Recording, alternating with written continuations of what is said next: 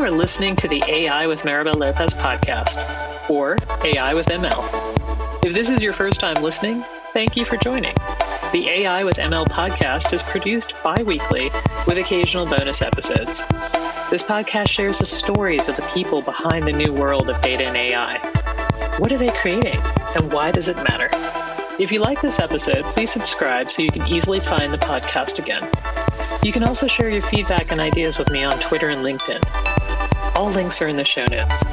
Extended show notes can be found at aiwithml.com slash podcasts. I hope you'll enjoy the show.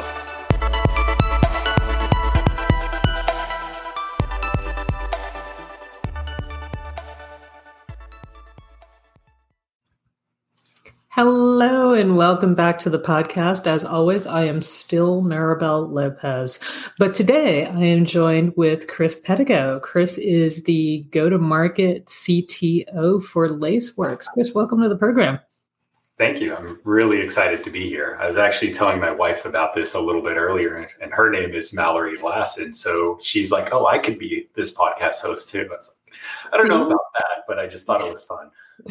I loved the fact that I got to do a little play on machine learning with Maribel Lopez. And it was, you know, I went back and forth on a lot of different names, but for me, it was just fun. And if you're going to do a podcast, it should be a little fun. So, yeah, but you know, we're going to start serious stuff here. You know, for those that are not familiar with Laceworks, can you tell the audience more about the company? Oh, um, so we're a cybersecurity company, and if you know anything about cybersecurity, that really doesn't mean anything. There's thousands of us out there. so um, what we do do though is we leverage machine learning and behavioral analytics to protect your public cloud accounts. So like AWS, Azure, GCP, if you have those, and then your containers and workloads. One okay. way to think about that would be maybe you have like the Nextdoor app on your phone and you know they're one of our vocal customers. And we don't protect the app that's on your phone but that app talks to everything on the back end so you get your news feed and pictures and everything.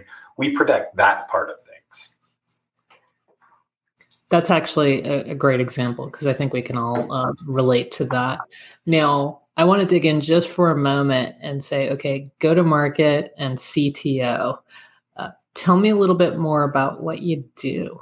Okay, yeah, that's a great question. Um, so I joined Lacework four years ago when we were a little 20 something person company. We're now over 1,100 people and, you know, a lot's changed. And when I was brought on, I was really brought on to help figure out how to talk about it, talk to the people, you know, like if we're selling the product, how does it work from a technical perspective? So brought on to build out a couple teams and you know, over time, I've like built up a lot of knowledge and know how. I've helped us with, you know, everything from like load testing and performance testing to some modeling and how do we better do detections in the cloud. And so uh, I lead a group that helps on the sales side. We help marketing and messaging, and then we help product and engineering with like, this is what we're seeing in the market. Here's some custom work that we're going to build out to really help solve this hard problem as a prototype. So kind of a little bit of everything. And that's why it's, you know, go to market. It covers a lot of areas. But I love the fact that it's grounded in that you've done a lot with the company and you understand what the customer concerns are. I think that's one of the things that's so difficult is we build in our industries, we build very complex, nuanced products, and sometimes we have difficulty explaining them. And if you've had somebody that's sort of built it, but also been spending time talking to the customers, you can start to connect that more to business value.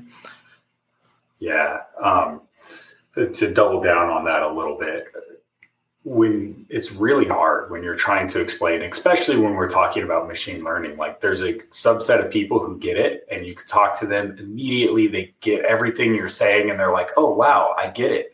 And then there's another group of people who like it's just a word. And so, like, trying to explain and teach and coach them along on the message. And so, there's a couple of us who are really good at it, and then a couple of us who are trying really hard to learn how to do it and you know that's really where my team comes in and where we really come together well i aspire to be better at it it's part of my job too but i have to say it changes quite a bit mm-hmm. and you know there's there's always new things being developed and new ways of actually defining something that was a term before that's changed a bit. And i'm speaking to many organizations now and you know one of the things that's so powerful but challenging at the same time with organizations is every year there seems to be different security threats and we build specific products for specific security threats. So we've got this big layer cake of security products and a lot of spend around that. And I was mm-hmm. wondering if you could help me and the audience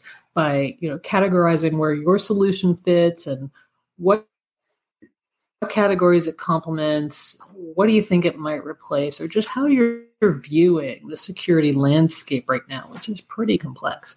Yeah, um, you know, with RSA coming up uh, pretty soon, um, I think that's a really relevant question. They they have like forty thousand attendees and over five hundred vendors, and my first day at Lacework was at RSA four years ago, and it was crazy because every single booth was that the zero trust year where every booth was zero trust.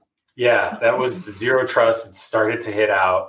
Every booth said basically the same thing as you went down, and I I was completely overwhelmed. You know, I'd always been very cybersecurity adjacent, had a lot of like side parts of my role in it, and like seeing RSA as my first time ever at RSA too. It was like everyone said the same thing. I was like, did I join the right company? Like, what's going on? um, but as it turns out, there's a couple categories in cybersecurity. Um, there's thousands of companies that serve it. And there's everything from I'm going to protect your laptop or your cell phone to I'm going to protect your email server if people have those anymore and they're not using like Gmail. Um, and so we protect like this very narrow area. Um, and the way to think about it is like we protect. I mentioned a little bit before your cloud accounts, but this is like your assets and you know what assets are at risk. Um, is one way to think about this. So we look at what you have in your environment and then how are they configured, and do any of those configurations put you at risk? Like if you were to think about like your house, like is your front door left unlocked? Like that's one level of risk. Is your front door wide open? That's another level and the third level is like, and a bag of money is sitting there. You know, that puts you at a big amount of risk, right? And so we figure out like, oh, the door is unlocked, but it's closed. So maybe people can't tell. And that's, you know, that's not as bad as if it's unlocked and a bag of money is hanging out there. Then like someone's probably going to come by. Um, and so we help we help people understand where their most critical misconfigurations are. And then the next thing we do is we figure out like did someone just walk in my house and take that bag of money? Like, who's walking in? Are they someone who should be here? And this is where our machine learning really comes in. Like, has this person done this before?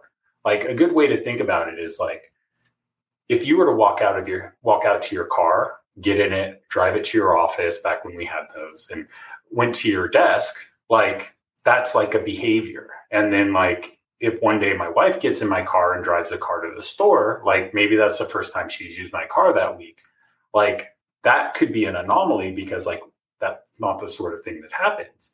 But like mm. that's expected. So if you send an event you're like oh that's my wife. It's good. But if it's some arbitrary person even if they got in my car and drove it to my office you want to know who that was you know? And so machine learning is really great at that. So that's something we do there. Um, and so we're really combining these different pieces together in this way that to help I guess, uh, to uh, uh, kind of help solve these problems. And so, if you're looking at the cybersecurity landscape, it's really like your cloud accounts, how are things configured, and what's happening, and we just help you solve those problems. I think this is one of these great examples where you know there's been a lot of discussion about AI and what AI is and what AI can do and you know the different variants of AI. And when I think of a useful, practical application of AI, I think of security. I think of machine learning and security, and trying to yeah. figure out anomalies and trying to uh, abstract the thing. Well, not even abstract, but trying to get rid of the things that you could have 8 million alerts like which ones really matter like what mm-hmm. what makes an alert matter versus an alert that yeah, you could look at later just to make sure. And so those kinds of things I think are really important when we think about looking at our next generation solutions. But you know that's that's just one thing that i think is important. I'm sure that you're talking to a lot of people. What are some of the key trends that you're seeing in the security space right now that we should know about? Um, there's a couple that you're seeing that are like just prevalent from you know reading magazines are everywhere. It's like there's a glow, growing number of cybersecurity attacks against cloud services and organizations like the pipeline that was hacked not too long ago. You're just seeing this more and more. Now, most of these are due to honestly bad security hygiene, but you're seeing this a lot. Additionally, we're starting to see, um, especially with like the financial climate recently, geopolitical climate, like we're seeing a lot of consolidation where people are trying to do more more with less. But then another aspect that's really driving that consolidation is like um, I recently read an article about cybersecurity and employment. There's been like a 0% unemployment rate in cybersecurity since 2016. Everyone we're trying to hire is who you're trying to hire and who they're trying to hire. And it's very competitive and very hard. So positions stay open for a really long time and people move quite often just because, like, at some point, it's just like, how much are you going to pay me? Can I work remote? And those become the two most important questions before they'll even take your call. So, like, if you're looking at the trends, they're all like combining together. More, more risk, harder to find good talent, and it's it's really causing a lot of challenges in the industry. Yeah, I can I can see that, and that makes a lot of sense to me. And I know that. Well, I think we could pick any industry right now and talk about the labor shortages. Yeah. But I think, I think, to your point around security, we had a, a shortage to begin with, and it's only become increasingly more difficult we were just spending and one of one of the things i think can fix this is in fact ai right because i think ai if done well can really um, fill some of the gaps in terms of what we need to have done i know automation is one thing that's spoken a lot about in mm-hmm. in the space and just wondering if you could give me any context on how ai changes security if automation is relevant in security from your perspective just Thoughts? Yeah, so I do think it's kind of a blend of those two, but to start out with like how AI is really starting to change things. There's a bunch of different applications for it, but what security is starting to become is a big data problem. Like if mm-hmm. you look out, there's always been a lot of data associated because of activity, activity logs, like what's happening. And when you were back in the data center, what happened is you had your perimeter. It was like, you know, it's like securing a museum, right? Like you have your walls, you have your your different artifacts in there. You know which ones people can touch and which one people can't. So you could write a bunch of rules and then you could do some very basic and analytics on the rules. Like if it's between 10 p.m. and you know midnight, this is the cleaning crew. They can touch these in this certain way if it's during you know museum hours anyone touching them like someone needs to run over there and stop them because that's scary and so you used to be able to in the data center do this like really well because you could like define things and then you're just looking for like minor anomalies as you look into what's happening now instead of having a museum to protect you're protecting like an amusement park. You know, there's like 35 different interests in. Like people interact with everything differently depending on where they are. And like maybe tomorrow they add a new ride or there's a new show or there's a street performer showing up. So like everything is so dynamic and changing that one there's a lot more data to even look at and process and two like it changes every day or every week and so this is like perfect use cases for machine learning but machine learning is often not enough because if you just do that, you're going to get uh, there's a lot of like false positives, false negatives, and all of these things that are talked about when we when we're talking machine learning, but security specifically too. Like your known knowns, your unknown knowns, all of these things, these terms. But like automation is what really takes. Here's all of the alerts, and it helps them be actionable. So if I send you hundred things a day, then you can use automation to say, hey, this should go to this person. This one we can automatically fix. And so, like, really, the combination is helping us deal with this massive explosion of data and what to do with it. Yeah, that makes perfect sense to me. There's, my goodness, the massive explosion of data. So, in another podcast, I talk a lot about edge computing, and that's one of those examples where we've got lots of devices. You know, it started out with a lot of discussion around machine to machine and then IoT, and now we've got mm-hmm. Uh, basically any kind of connected device that is creating data that could also be a security threat. So we're definitely seeing some amp up in that trend in in security. If you were to be speaking to an enterprise today, what are some of the steps you think organizations should take to improve their cybersecurity resilience? Uh, it's funny you mentioned uh, IoT. Uh, like your refrigerator is now an attack vector. You know things like that. Um, but yeah, so if if I were to talk to a cybersecurity organization, like or to an organization about kind of cybersecurity resilience and the sort of things they should think about, um, I really break it up into two distinct areas. One is kind of like I call it checklist security, and I don't mean that to be insulting. I actually mean it because I think checklist is the best way to get things done that should be done. But this is the list of things that you know, like I need to make sure these doors are locked, these windows are closed. I need to make sure this, you know, in context, my S3 bucket or storage bucket, it shouldn't be open to the world. Like you just build a list of things that you look at. And if this is failing this check, you immediately go and fix it. And this creates a lot of work. And so you need a robust program around that. So, like, this is you know it's like locking your car right? Like you're not going to stop someone from breaking in but like you will probably stop the person who pops the handle and they're like oh it's locked. I'm going to go to the next car. And like that like you need a robust program for that. But then the next level is like you need a robust program around what people are doing what activity is happening because you know you can't know everything. You can't have perfect knowledge. You can't know you know, if we've ever watched Ocean's Eleven or any movie like that, we're going to find new different ways to get in, right? And so you want to have evidence after they've gotten in it left and left to be able to pick up the pieces, understand what they did, make sure that some like malicious hacker didn't like figure out some way to like regenerate access once you came in and cleaned everything out. And so that activity side is really the second focus, but it takes a little bit more mature organization to get there because the checklist sometimes gets so long. And you you've sort of spoken about some of this, but from your perspective, you know, what are you seeing as one of the biggest misconceptions in the field, and how should we correct it?